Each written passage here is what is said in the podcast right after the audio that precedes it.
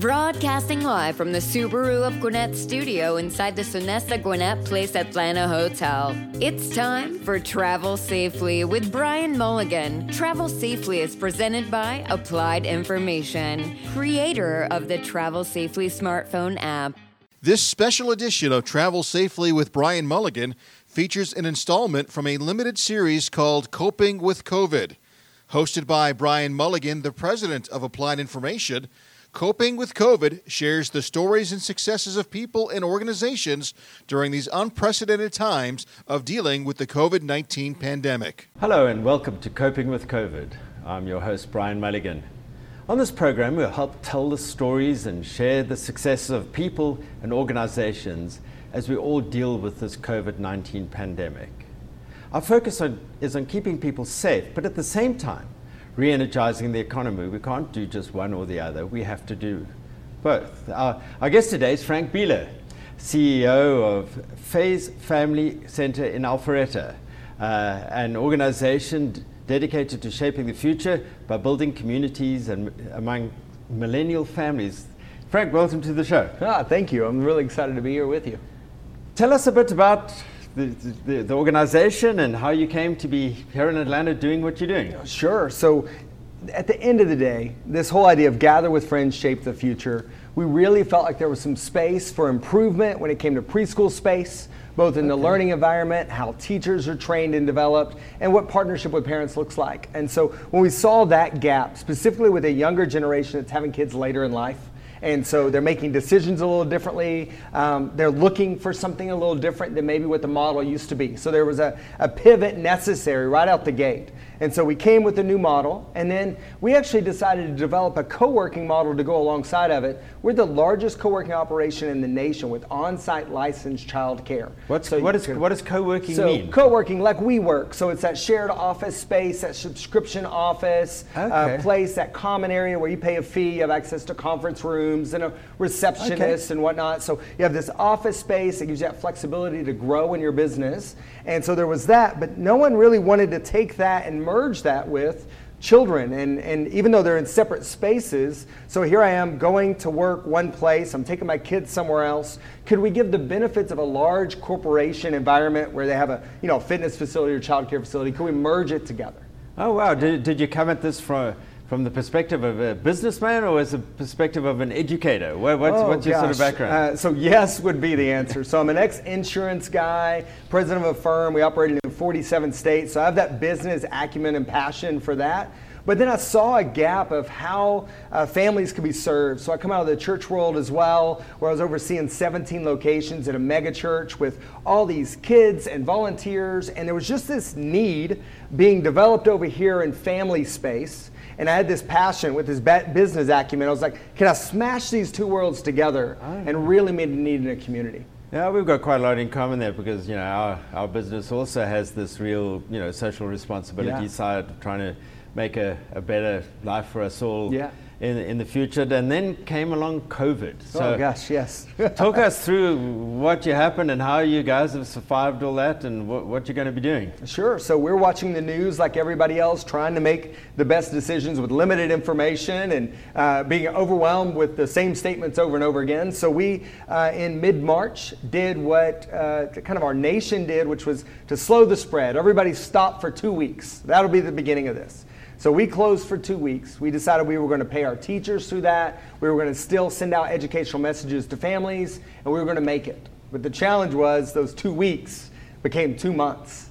And then after two months, suddenly there's all these new regulations to even be able to open our business and what that could look like on caring for kids and families. And, and so you've, uh, my understanding is you've moved uh, you know, away from the direct in-person model to a hybrid model. Is that fair to characterize? Oh yeah. It? So, so how, how, how, do you how do you a get education to the kids? How do you get socializing to the kids? How yeah. do you how do you uh, keep the parents engaged? Sure. Tell us some war stories great, about all of that. Great question. So it's complicated because our preschool opened first. So we're taking care of infants and toddlers and three year olds and trying to educate them and have teachers. But now parents aren't allowed in the building and they have to wear masks when they come to the front door to get their kids. So suddenly the relationship, the natural interaction that happened between teachers and parents kind of got interfered with as part of the protocols of keeping kids safe. So we have teachers running around with masks all day, kids, younger kids, not wearing masks, but keeping them clean and safe yeah. and doing all that, but having to use apps and technology to keep the communication between teachers and parents on a daily basis, a minimum of three to five messages per day going to parents from the teacher so we can keep that interaction of both information and relationship. Well, in the midst of that, we were planning on kids going back to school this fall, these elementary age kids, and then suddenly the decision was made not right now. Right? right? And so uh, suddenly there was this huge need by families to say, we don't know how to home educate our kids. We don't know how to use this technology. And or I've got to work. I can't sit there all day and log my kindergartner into five classes, at scheduled times, and get them to learn how to use Zoom. And so we opened something called on-site support for distance learning, a huge pivot for us. This didn't exist. This wasn't sure. a thing, right? and so we had uh, preschool, and then we usually did after school. We go pick up kids from an elementary school and take care of them in the afternoon. Suddenly, we're the in between. So kids come with their technology. We help them get logged in. They connect with their teachers, part of the Fulton County school system, and then we have educators on site helping with homework and helping them navigate the technology in a one to 10 ratio. So we went from having zero kids in a, in a distance support program to suddenly having 150 new kids getting dropped off every day that needed this support so parents could work or navigate other things in life. Oh, wow. So you actually collaborate effectively uh, with the Fulton County school system 100%. that the educators are still in the, the, the, original classrooms, yes. but you're providing the support environment that enables that to be maximized. That's exactly right. And the first couple weeks were tough. You know, sixth through ninth graders, they understood Zoom or Microsoft Teams, so they were doing fine. But suddenly you had kindergartners through second graders that are used to an iPad with some games on it, and now they have a Chromebook and a mouse, and they can't swipe on the screen anymore, and helping them navigate all that was quite a challenge for all of us. The educators on the other side of the screen in Fulton County, for us, for our on site educators, but honestly, uh, five to seven school days in, we started to find that rhythm, and suddenly, I think it ended up being a great partnership. And, and, and so the, is this a formal partnership or is just effectively you as a private sector company are just saying, we're just going to do a better job of helping educate your kids? Yep. in other words, just selling to the parents. You're not Pri- selling to the private sector. We're partnering with parents going, we know that some of you just certainly aren't in a position, maybe you've got to go into work, maybe you're an essential worker.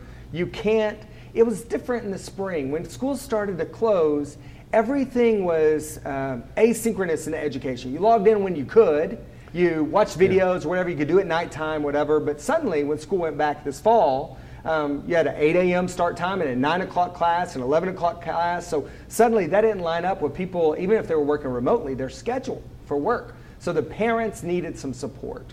And we filled the program in less than two weeks from something that didn't exist, didn't even have terminology around it. Sure. So launching the program and meeting a need and filling it and creating a wait list within two weeks. How, how, how do you go to market? I mean, or is it this word of mouth from parent to parent? Or? You know, we notified our current parents first. We gave them first dibs if they had an elementary school kid.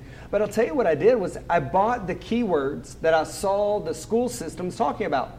So in Facebook and Instagram, when they said on site support, when they said distance learning, I waited on them to announce the words universal remote learning, whatever keywords they had. And the fact was, we had already started developing the program before the final announcement was made that they weren't going to have school. So we were the very first to market. The day that they announced it, that night at 6 p.m., we had a full website with pricing and enrollment. Wow, that, huge I mean, pivot. That's a fantastic story, and and why it's a fantastic story is that's what entrepreneurial success yes. is all about. Uh, uh, it's developing the product at the right time, and it doesn't matter what the product is, whether it's technical widgets like like we make or distance learning. To have the right product at the right time uh, is what it's about. One of the things that uh, you know our research shows is that um, this is going to be with us for a while uh, talking about no- normalcy returning, you know, perhaps at the end of 2021. Mm-hmm. So, so we're in this for a while. So I'm a big collaborative guy, and uh, the, the, there must be potential to collaborate with the um, with the Fulton County system. Mm-hmm. But I understand how hard it, we sell to the government. Sure. I understand exactly how hard. If you had to look in that camera over there and say just one thing to the Fulton County school system about collaboration, mm-hmm. what that what might that be? I would say that parents need some clarity uh, for sure on how to actually implement it at home. Fulton County did a great job of rolling out systems and having the links and having everything ready and the educator on the other side of the screen. But Fulton County had to figure out a way, and maybe they couldn't fill the weight of going, but what if that can't happen on the other side? What if the parent can't stay home? What's done then? And so no one reached out to my organization to say, how can you help us? So we saw the need and stepped in. I am for sure that the Fulton County leaders saw the need that was going to be created. But it just, like the YMCAs and the other organizations that could have come alongside, kind of had a late go at, at, trying to figure out how to come alongside parents. They didn't have the information. Kind of like uh, Apple just released a new iOS, right? And they, this is one of the first times ever they didn't give anybody a heads up, right? Yeah. They announced it, and the next day it was live for everybody to download. So the developers had no time.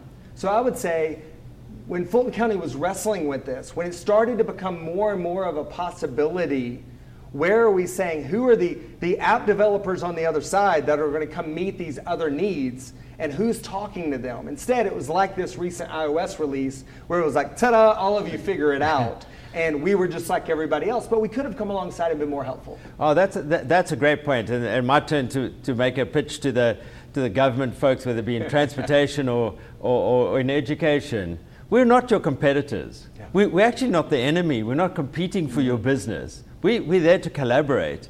And so the business of calling a Fulton County public private sector um, get together yeah. to, to exchange ideas about how together the private sector and the public sector we can actually build a, build a better planet. 100%. I agree with that. Frank, thanks so much for being our guest. Yes, uh, very helpful, informative, really interesting what you're doing, keeping it up. One of the things I do is, uh, is normally talk a little bit about um, uh, some data applied information, turning data into information. And so one of the things we got is um, some data just from this morning of, of, the current, some of the current curves.